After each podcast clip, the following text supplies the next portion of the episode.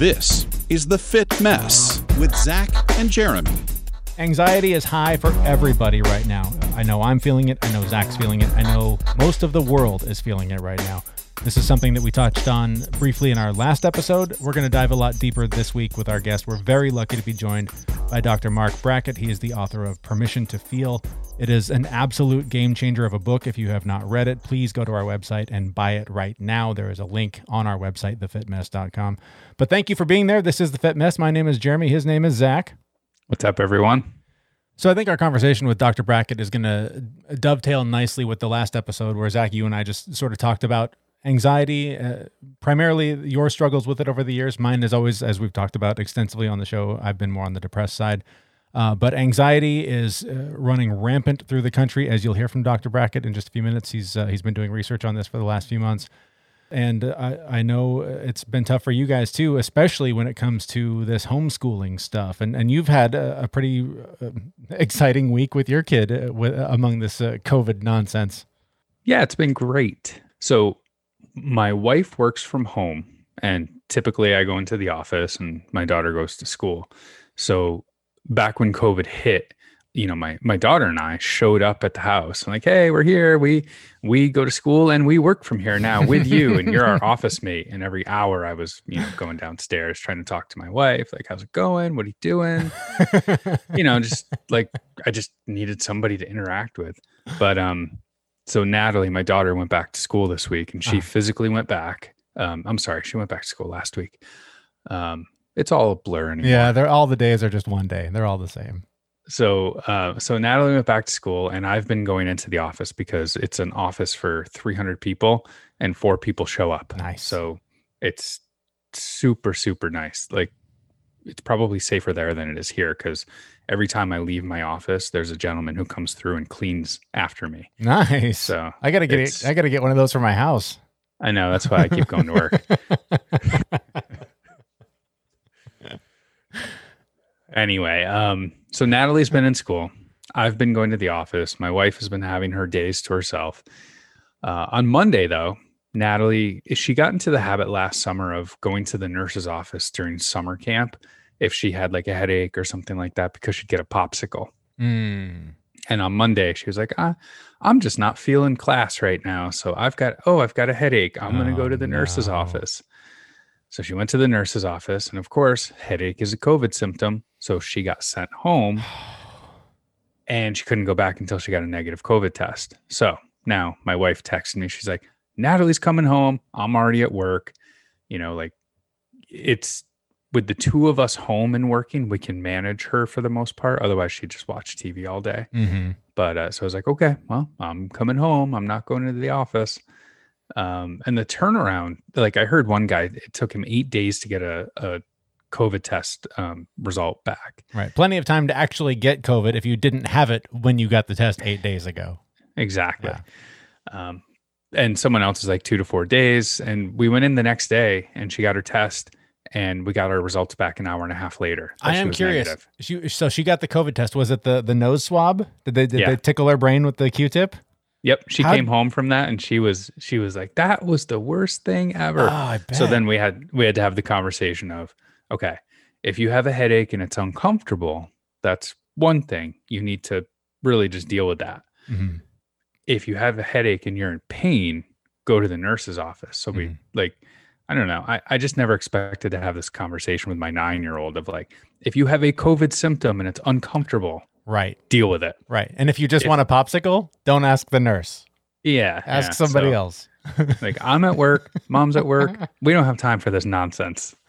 Oh my gosh. But so the, the test came back within a couple of hours negative. Yep. And negative, so and she went back to school and everything's school. fine. So man, I it's. But you're homeschooling. I'm homeschooling. Yeah, we're we're all online with uh, a kindergartner. So her only experience with actual school is uh, on her iPad, her her district issued iPad, which is remarkable. Like I'm in I'm in the same room as my kids. Like they're set up at their side by side desks. They're on their computers. They're in their teams meetings, and it's crazy to me to watch and hear a five year old interacting with her teacher in her classroom on a Teams meeting as though it's some like corporate, you know, remote meeting And she's like, Yeah, I went into that app. And when I opened it, I didn't find the document that you were referring. I'm just like, You're five. How, how do you even, you can't read. How do you know what app to open and where to go and what to click? So that's been stunning just to watch them. And, you know, I, I keep telling people that one of the benefits that's going to come of this is our kids are going to be so much more technologically advanced than we would have ever been because they'll have to learn how to use computers when they're five years old. It's it's amazing. Well, technologically advanced or or fully addicted to whatever it is out there at an early age. That is the the other thing I keep seeing uh, my kids because their their desks are sort of in the in the main walkway of our house. They drift a lot to their desk. Oh, I'm just checking. I'm like, oh, I know that story. I'm constantly just checking real quick. it's uh, I'm checking work email. Yeah, and I'm just nine check- o'clock at night. My daughter, my oldest daughter, today, I was I was working on something else, and she came up and asked me like, "Can we get um, Margot's email set up on her computer, like, like her Gmail?" I'm like, "Why? Why do we need to set up Gmail, like she has an account that like we've been sending emails to just forever because one day she'll open them and she'll see emails from mom and dad from 10 years ago. Yeah. But but my 5-year-old who can't read doesn't need to be able to open her Gmail and check her email real quick while she's while she's this was just another like another dopamine hit for my older daughter to get on a computer and do something. So it's it's in full effect the uh, the online addiction stuff is is setting in quickly.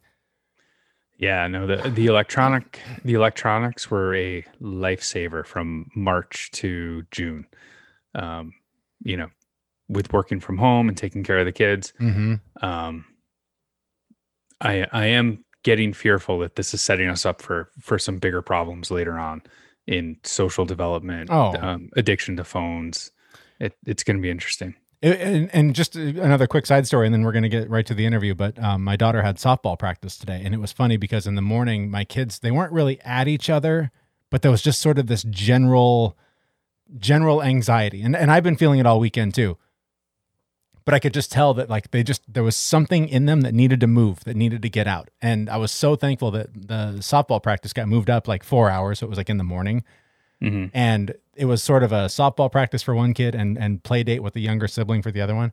And I was like, these kids need to interact with other kids in a somewhat normal environment so badly. And I was right. We got there, they played, they ran around in the sun for a couple hours.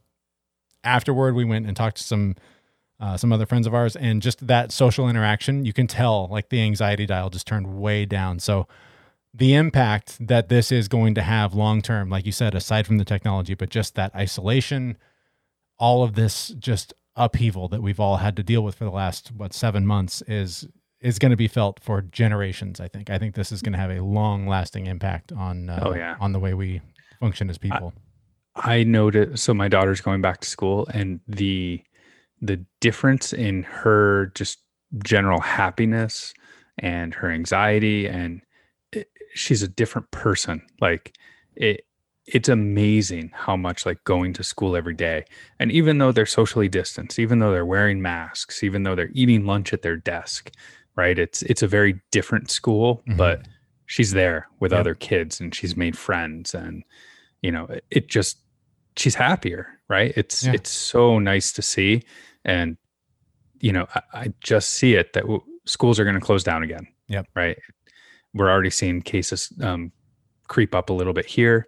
I, you know, by Halloween, like it's probably going to be all shut down. Yeah, yeah, absolutely. Well, how do we manage this? How do we deal with these kids who are missing school, missing their friends, missing what used to be and likely will never be again? For a lot of those answers, we turn to one of the smartest guys in the field. His name is Dr. Marc Brackett. He wrote the book Permission to Feel. Uh, he's been all over the place in the in the last year since we last spoke to him, and uh, it's it's so interesting to look back on the last year for society and and how everything has changed, and for him to look back on the last year since he became a superstar in this field. We talked to him about that and uh, and got all kinds of tips on how we can help our kids socially, emotionally to navigate however long this is going to last. We did all that with Dr. Marc Brackett, and uh, we talked to him about all that just a couple of weeks ago.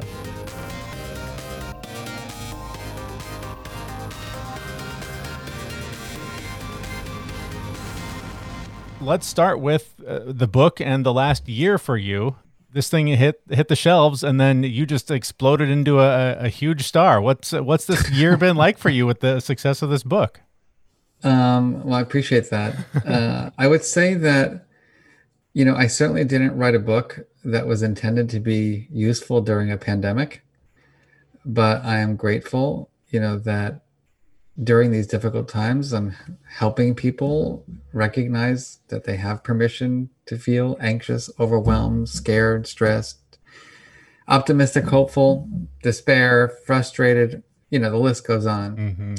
And so I think that to me has been a very rewarding, you know, outcome of writing the book that people see um, their emotions differently and that they're, I think the first step in healthy regulation is this permission to feel. Mm-hmm. Mm-hmm. And from then on, you can do your breathing exercises, you can try to do your reframing or get the social support you need. But if you don't give yourself that permission to experience whatever emotion you're having and treat it like a compassionate emotion scientist as opposed to a critical judge, I think it's downhill. You mentioned uh, the, obviously the pandemic. This has got to be, I would imagine, pretty fertile ground for um, studying how we manage our emotions in a crisis. Can you talk about what you're seeing? What are, I, I, imagine you're you're sort of using this uh, as an educational opportunity. What are you seeing totally. as you look into this? Um, so we've done a lot of studies over the last six months. Uh, we've studied probably over fifteen thousand people across the United States. Um, a lot of educators because that's where my real work, you know, most of my work lies. Mm-hmm. Um, but people in the workplace, every kind of person, to be honest. And what we found, of course, is that everybody's anxious. Anxiety, if we ask people, tell me how you're feeling, anxious. If I say to teachers, how do you anticipate feeling when you go back to school? Anxious. Um, if I ask parents about their kids, they're frustrated, they're bored, they're overwhelmed, they're anxious. Um, I think what's interesting about our research is that we don't just ask people how they feel, we ask them, well, how do you want to feel? Mm-hmm. You know, and what we find is that people, nobody wants to feel anxious all the time. right. um, I can tell them what that's like. So, like, you don't want that. You know, why not? You know, and so essentially they say things like for teachers, we want to feel excited. Uh, we want to feel safe. We want to feel supported. We want to feel valued. And so a lot of my work over the last few months has been trying to get people to think about how do you close the gap, bridge the gap between anxious, overwhelmed, and scared, you know, over to not just forgetting about those feelings, but we can feel multiple emotions at once, mm-hmm. right? It's not mm-hmm. like you're only anxious. Like that's not really the truth. I'm, I, you know, I'm anxious right now about a lot of things, but I'm also optimistic and hopeful and excited about things that I'm doing. So I think for us, it's about helping people hold multiple emotions as opposed to allowing one of the feelings, mostly the unpleasant ones, mm-hmm. to have power over everything. Right, right. So you mentioned, you know, teachers in your last comment and you know, today is my daughter's first day of school, remote learning. Yeah. And there's a, a whole lot of feelings around that that we've been processing for weeks now. And I, you know, I've heard you talk in the past about integrating emotional intelligence into the classroom, mm-hmm. and and that's difficult to do in traditional settings. And now we are where we are, where everyone's remote learning, and a lot of that integration of of emotional intelligence is falling on the parents because it's really difficult to do over uh, remote learning. Obviously i'm asking really for myself here. You know what? I charge know, for the therapy piece just so you know but anyway. But uh, you know what what what can we do as parents to to help integrate the emotional intelligence in this scenario where, where all the kids are are learning remotely well a few things i think you know one of my friends who's a principal of a school in harlem new york she always says it's the people who make the school not the building mm-hmm. and i really appreciate that mindset because you know I have a team of 60 and we've been able to interact you know on Zoom. I mean we don't love it. It's not my ideal. Although I really like doing these podcasts and presentations from my home instead of traveling out to the East Coast or West Coast or wherever it is it's a lot of wear and tear on your body. So there are benefits to online, you know, interactions. Um, and tools, you know, like the mood meter, which is you've seen because it's at the heart of my book. Um, it's the opening two pages with the colors and the words. Um, there's no reason why you can't do a mood meter check-in with your class, you know, through you know remote learning, and people are doing it all the time. Mhm. And you know, in many ways, it allows you to chat individually with students, you know, depending on their age, to help them, you know, with their feelings. So it can be advantageous because in a traditional class, you can't. It's harder to do that.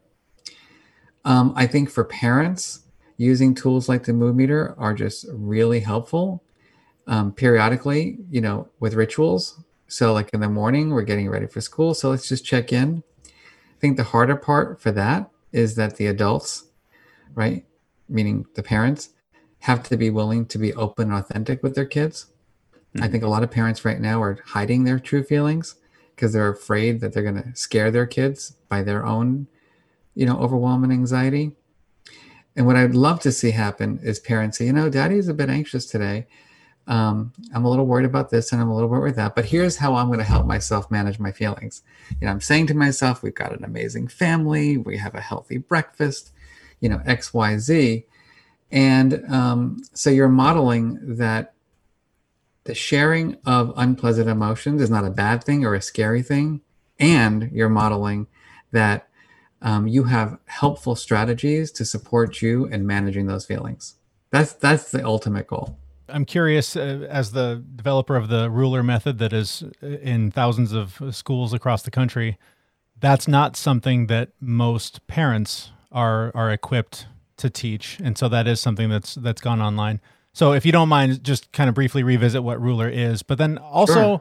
I've I've heard uh, there's one speaker uh, locally in particular that that talks about uh, racial equity equity in schools a lot, and um, they have concerns about teaching particularly social behavior in school. Can you talk a little bit about how ruler is implemented and and how I guess fair equitably it is it is applied or or where sort of that research lands? Yeah, of course. I think it's a really important point because I think that in the wrong hands, you know, like for example, some people think that social and emotional learning is about controlling the underserved population. Right. Like none of us have ever written that in any of our, you know, papers, and nor do we think it. Um, it's the opposite because what this work is about is helping people find the strategies that work best for them to support them in achieving well-being and good relationships and helping them achieve their dreams. It's not for me to tell anybody what they should be doing to regulate.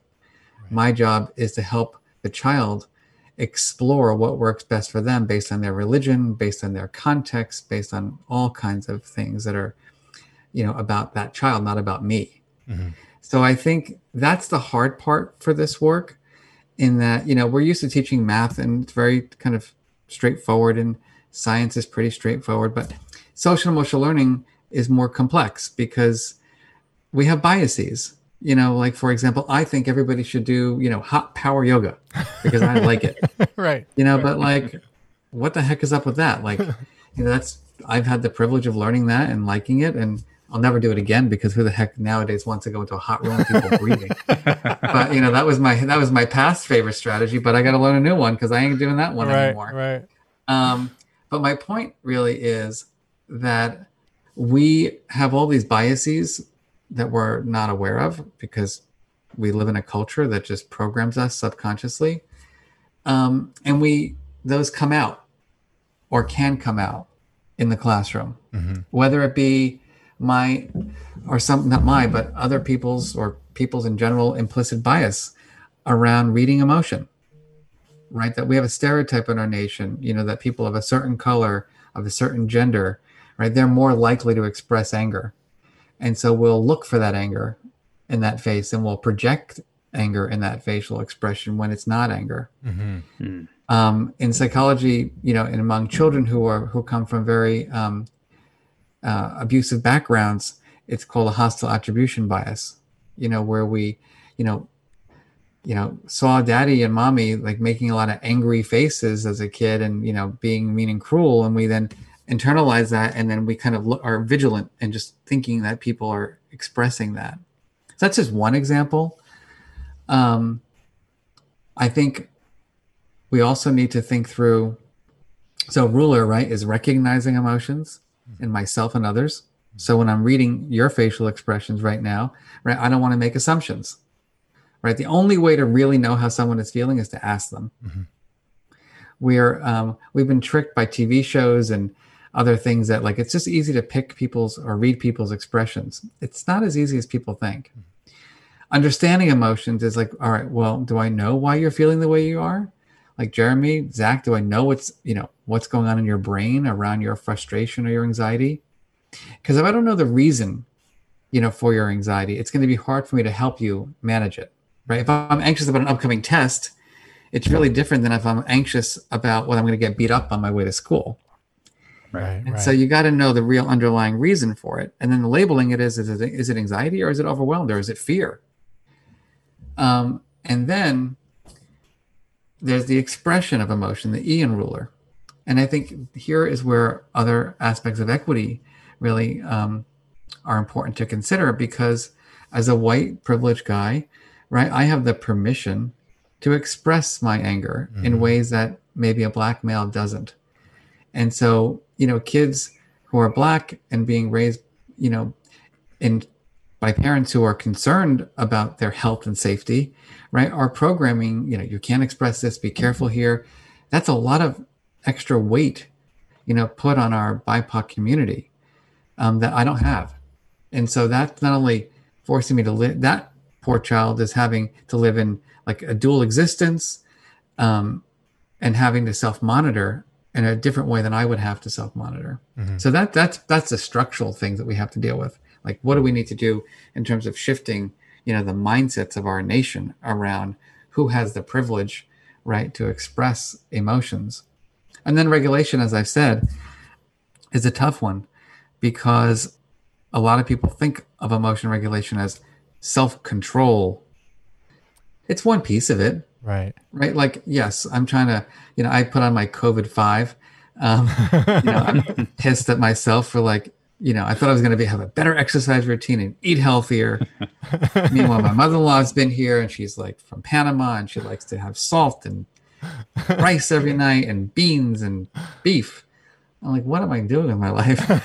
but um, I'm eating it. That's what I'm doing because it tastes good. Yeah, um, definitely. She's back in Panama, thankfully, after six months.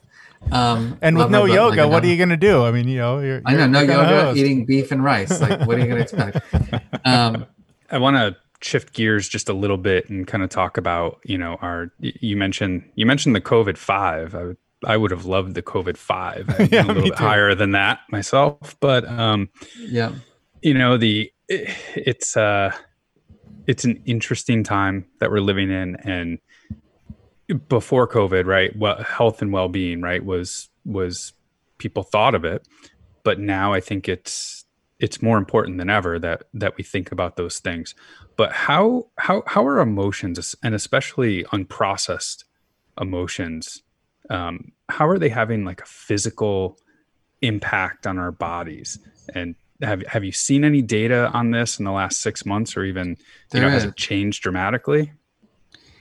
Well, for sure. I mean, we know pre-COVID, right, that there was a lot of anxiety and despair and depression in our nation. Some studies show that there's as much as an eightfold increase, you know, in anxiety. Mm-hmm. Wow. And I think for people, like it's very important to distinguish, you know, the good stress from the bad stress. So you know, I put myself under a lot of pressure because I really am trying to be creative during these difficult times. I'm trying to get out of my comfort zone. I'm trying to, um, un, you know, really make ruler even better, you know, than it was. Um, and I like that kind of pressure. That makes me creative. That makes me uh, information gatherer. It makes me more collaborative, actually, because I want to hear other people's opinions. Mm. But then there's that you know, acute stress, the chronic stress, and the toxic stress.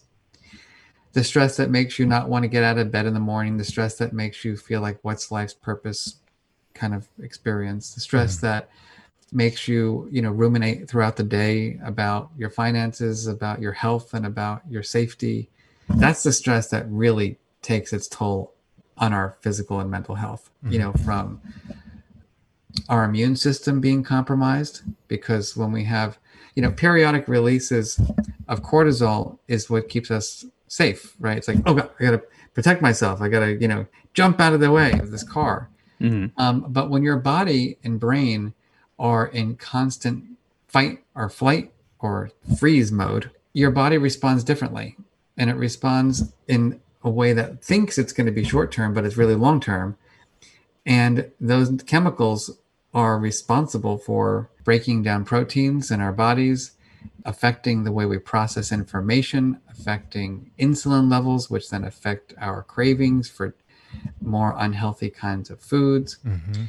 And so, to me, honestly, it's our moral obligation to ensure that people don't stay in that chronic toxic stress place because it literally is a public health phenomenon.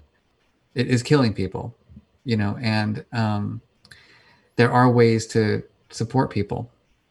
Even um, people in the most dire circumstances can learn strategies to support them and just decreasing, you know, that vigilance, you know, and that kind of activation.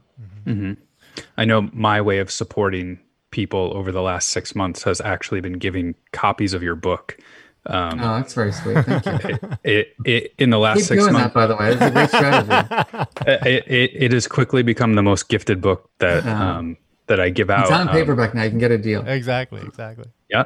Uh, people have been asking me left and right because I had mentioned that we talked to you last year, and um, a lot of people at work, a lot of friends have come up to me, and I don't really have a question as part of this, but I just wanted to let you know that people have been asking. That's all right. I prefer you to talk. Keep talking about that. Yeah, exactly. yeah, that that, you know they they you know what what should I do? I'm really stressed out. I'm really anxious, and I've been giving them your book, and there's been a lot of really great feedback, and that just reinforces my my opinion that since I read it last year, it really has become one of my favorite books. Oh, thank you. you know personally and on my it's it's part of my toolkit I really appreciate that.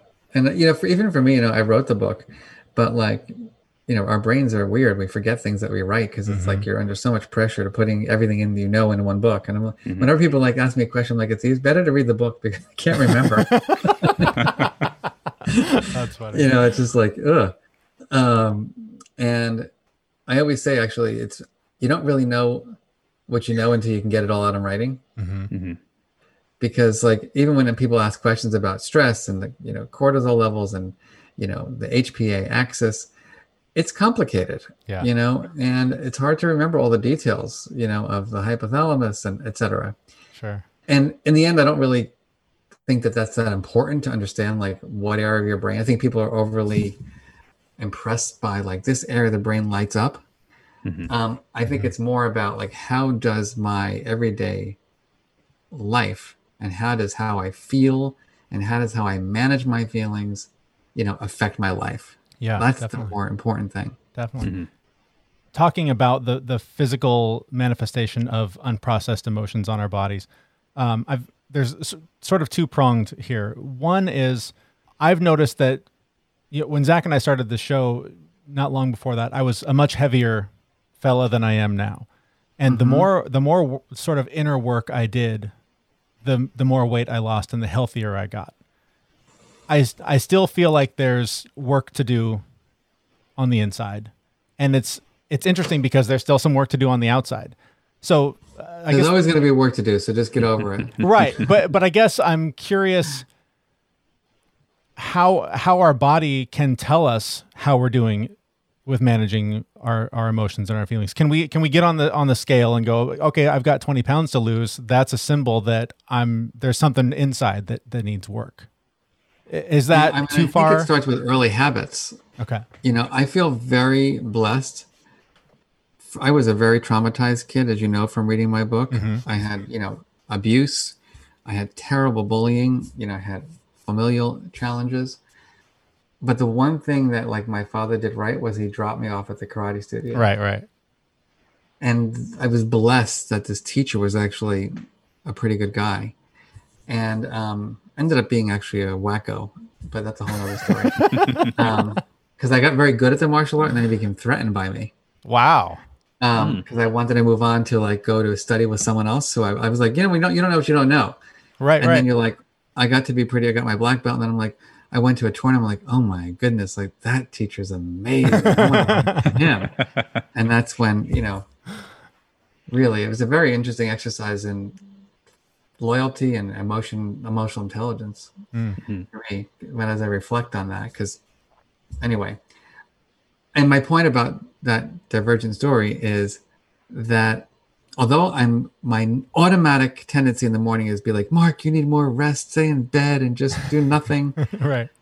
I have this urge to move mm-hmm. and exercise. And I think we have to learn how to build those habits as early as possible in our life mm-hmm. because emotion management and health management is a life's journey. And it's easier when you start these habits early on. Right. So, yes, you know, and also, by the way, related to the inner work, I feel like, I mean, I've had so many years of therapy. You know, I spent 25 years of my life now as an emotion scientist and writing things and researching things and curriculum development. Train. I must have done at least 10,000 presentations. And then I'm like, nasty to my mother-in-law. you know, and I'm like, you know, like my partner, like we're like, all right, when are you leaving? Um, because like I can't deal with this. I need like I need some space. Now I'm now I'm like alone for the last three days. I'm like, oh my god, I'm so depressed. I'm lonely. Right, Uh, right. And so like my point really is that it's like this is life's work. Unlike math, I've learned enough math to get through my life. hmm You know, I can count my change. I can balance my checkbook Right. um, I'm okay there. You know, do I did I did I think I failed calculus in high school, but like I haven't had any need for it, so I'm all right with it. Right. But if you want to have kids, if you want to be in a relationship, if you want to work in the world, you need these skills. And you can't really get away anymore without having them. And a pandemic can make you, you know, can just turn you upside down because you know, I never I never worked from home in my life. And I don't I used to work in coffee shops and run around and and now I'm like in my house all the time. Mhm. And it was hard for a couple months. You know, like being sedentary, not being with my team, being with my family all day. It made me crazy. And so that was a whole new era of learning Yeah. and trying to apply everything that I've learned about healthy emotion regulation to like now. And it's taken a while to, to get it right. And in five years, it'll be something else. You Yeah. know, it'll be the loss of someone I care for, or it will be a new position, or whatever it might be. You just, that's why it's like an attitude piece that we have to have around emotional intelligence. Not like I've got it, but, you know, I'm a work in progress and I'm in learning mode right. all the time. I struggled with that when uh, we went remote. I'm very good at reading other people's emotions in person. I can read body language. I, sounds maybe a little woo woo, but I can read the energy in the room. And I At least you think you can. yeah, I'm just yeah. I, I'm I'm generally good at it. I'll send you a and study to read about that. But anyway, I, I, I don't I don't know what it is, and I could never you know I could never write down what it is that I recognize. But when since going remote, you know I I lost a lot of that. I couldn't read people as well as I used to be able to, and I was really hmm. upset for a good couple of months that I was losing my edge or you know wasn't able to be as effective as possible. And it took about two months before I realized that wait a minute, wait a minute, this is an opportunity for me to get mm-hmm. better um, at recognizing um, my own emotions, other people's emotions in a totally different way that's probably going to be really normal going forward. makes sense. That's great. I mean, that's the kind of self awareness we want to have, you know, everywhere. Mhm. You know, recognizing, well, I'm not really sure about this, or I'm not really sure how people are th- th- feeling. And going back to school, it's why teachers can't just look at these facial expressions and say, "Oh, everybody's fine." Mm-hmm. You really got to check in.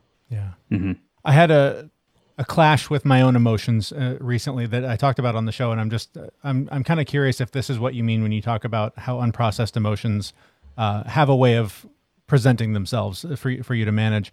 And the short version is that basically I kept having these random flashbacks of painful childhood memories where I was alone and crying and and just really just terribly upset. Mm-hmm. And and they were just random, like just completely out of nowhere. And I hadn't thought about these things in 20 years. And one night I was sitting with my kid in her room and, and just helping her get to sleep. And she's laying there snuggling with a, a little doll that we got on a trip recently. And I just decided to take that moment and go, I'm going to just, just meditate on these, these memories and why they keep coming up. And as I was holding kind of her hand and, and feeling that doll, I flashed back to the trip that we were on that was just before COVID, before everything locked down. Mm-hmm. And I just all of these dots connected in this in this kind of strange light tunnel where I I connected that so much of the fear and anxiety and stress that I'm that I'm feeling now, but maybe not really aware of, it's just sort of this undercurrent, are tied to that same childhood feeling of fear and and not being safe and and being alone. Um, and it was strangely healing like just being able to sort of recognize okay that's that's the message my body's trying to tell me. Is is that in line with what you say about unprocessed emotions sort of forcing you to deal with them eventually? Whew, we got to do a whole nother session on this one. Um, i think it's partly that. I just think that you know our emotions are triggered by our senses you know, and that maybe it's sight, smell, touch, you know, cognitive memory. Um, but I think what's beautiful about what you shared is that, you know, you gave yourself the permission to just go there. Mm-hmm. You know, you didn't be like, that's bad. I don't want to regress or transgress. Right. You were like, I'm going to meditate on this. I'm going to reflect on this. Yeah. And treat it as an experience, right? Not as something that has power over who you are as a dad and, you know makes you have to feel bad about yourself. Right. And that's that's the distancing. That's a you know an important strategy actually which is you know called psychological distancing. You know where you can distance yourself from the experience and not allow the experience to just like take over. Mm-hmm. but learn from it. You know like I, I have a similar similarly in my here you know all of my control issues which are you know according to my family like they, they can write volumes on them. Um, have have come out during this crisis. And so if I feel like I ate shit, I yell at everybody else about what they're eating, mm-hmm. right? Yeah. If I feel lazy, it's like, oh, you don't want to exercise anymore? Yeah, it's like I just project onto everybody, you know, and I'm just, and then I, am even aware of it when I'm doing it. I'm like, Marc, come on, you're the director of the Center for Freaking Emotional Intelligence. Like, you can do this, you can do it. Like, and then I'm just like, I can't do it some nights. I'm like, oh.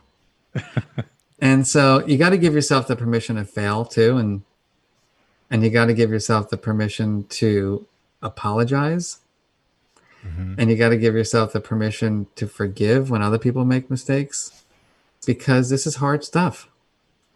And it's like why you know there's actually good research on this when people who hold, they did a study where people who held grudges versus people who um, forgave and they asked them literally jump in the air after they wrote the grudge letter or the uh, forgiveness letter and the forgiveness people like jump like six inches higher than the on average than the wow. grudge people huh. and so like literally writing about forgiveness like just makes you lighter that's insane yeah so you that's, don't there's wow. you know there are you know physical interesting benefits to these to to not being so self-critical and having much greater self-compassion so I just took away from that that I'm going to write a forgiveness letter right before my workouts, right. so I can get a little extra in there. There you go. uh, so I, I have go to Dunkin' Donuts afterwards. Yeah, right. you don't have the where you guys are on the West Coast, right? Uh, I am on the East Coast. Oh, you are okay. I am. I I used to love Dunkin' Donuts. I, I dropped a whole bunch of weight a long time ago, and I I used to get uh, an extra large coffee with extra sugar and extra creamer with a French vanilla shot and I had that every morning. And a glazed donut and or a muffin. Yeah, and I experimented when we moved back to the East Coast. I went and ordered one and took one sip and I almost threw up. It was uh, I can't even imagine. Sugary. I, uh, I couldn't I couldn't stand it. But I don't yeah. go to Dunkin' anymore except it for just coffee with cream. That's There it. you go. There you go. You've elevated your coffee uh, experience. Yes. I have two, by the way. I'm I'm I'm a I'm a Seattle coffee person. Oh, there you go. Yeah. So y- y- that's I that's where I am. I'm in Seattle. I know. Well, Victrola is where I order my coffee from. Oh yes, very nice. That's that, that's the stuff right from. I there. don't mess around. Um, Before we before we let you go, there's one question that I uh, neglected to ask you when we talked to you a year ago, and um, I wanted to, to run it by you, and, and just, just sort of helping us differentiate between uh, thoughts and feelings, because I think that it's easy to confuse them when when it's all flying through your body at the same time. Mm-hmm. Probably the easiest way to think about it is like hot versus cold information, mm. right? An emotion happens when there's a shift in your environment. You know, a car comes at you rapidly, someone says something mean or cruel to you, and your body goes into a response to that shift. And it has some kind of personal significance, and it may relate to your survival, to approach or avoid kind of a situation. Whereas thoughts just don't have that phenomenon associated with it. Hmm. You know, you just it's a memory and like I it's a different area of your brain in many ways that's being that's operating. Yeah, so thoughts are cold cognitive things around just general information. The way I like to think about it is that people sometimes, say, well, do you need emotional intelligence everywhere you go? I'm like, well, sort of. But the way you like to think about it is you're on the beach, you're sitting around having your pina colada. You know, if you like those, they have a lot of calories, by the way. They do. having your diet coke and rum, uh, which sounds disgusting, but anyway, uh, you're and you're just you know chilling out. You're reflecting on life. You're reading a book, right? You're in this kind of like simple, generative, cognitive place, and then somebody kicks the sand in your face, and it's like, boom. That's the emotion, mm-hmm. right? The emotion is is that shift because of of a of, of, of a stimulus right that produces neurochemicals and it's associated with your thinking because emotions drive where we spend our attention right so we start being vigilant about where all right what's my safety route um, they motivate behavior they say i gotta fight i gotta flight so i hope that's helpful Yeah, yeah, definitely. Well, it's fascinating stuff. You're, you're. Uh, I mean, you don't need us to tell you. You're a brilliant guy, and, and I know you've heard that a lot, in uh, particularly the last that. year. What would you say to someone who's sort of just just uh, being exposed to this kind of uh, thinking, this this way of approaching our feelings? What's what's sort of the takeaway that people should should It's a keep in mind? great mind? question, Jeremy. um, I think step one is you got to give yourself the permission to feel. Step two is see emotions as information, like they're data. It's telling me something that I need to learn from and listen to. The third is, you know, be that scientist about emotions, not the judge, right? Be in learner mode, not knower mode. Be curious, not critical. The fourth is that there's the, there are skills, R U L E R. You got to learn them. You got to relearn them. You got to keep learning them. You got to practice them. You got to refine them. You're going to make mistakes, um, and that's all okay. And then I would say that we don't live in a vacuum. We live in the world around us, and you know, spread that information to everybody you know. You know, your kids, your colleagues, your parents, your dogs, um, whoever, um, because I don't think this is not a set of skills that is about an individual. They're not about an individual. They're about communities. Just lastly, what I'll say as a kid, you know, when I was suffering so much, my parents did do something right, which was they put me in therapy. But then I saw this therapist once a week and we played ping pong and we chatted. And then I went back to a home that was, you know, with an angry father and an anxious mother. And I went back to school where teachers weren't reading my facial expressions or body language. And, you know, I was failing as a student. I was bullied horrifically. So, you know, giving me the one little, the one little kid, this little treatment, but not, and everybody else not learning the skills and practicing the skills is not as helpful. Mm-hmm. So that's why I'm on a mission, right, to create an emotion revolution. And I'm honored and delighted that you guys are. I think you actually like have gone from like being on the bus to maybe you're like going to be part-time bus drivers of my bus. Oh, we're trying. We're definitely trying. It- it- We're, there's so many valuable lessons in your book. It's it's powerful work and stuff that I wish my parents had read. They can Uh, change too, by the way. As you saw in my book, my father at 78 had a major wake up call Yeah. about his feelings, and it changed his relationship with his wife forever. Yeah. So don't give up.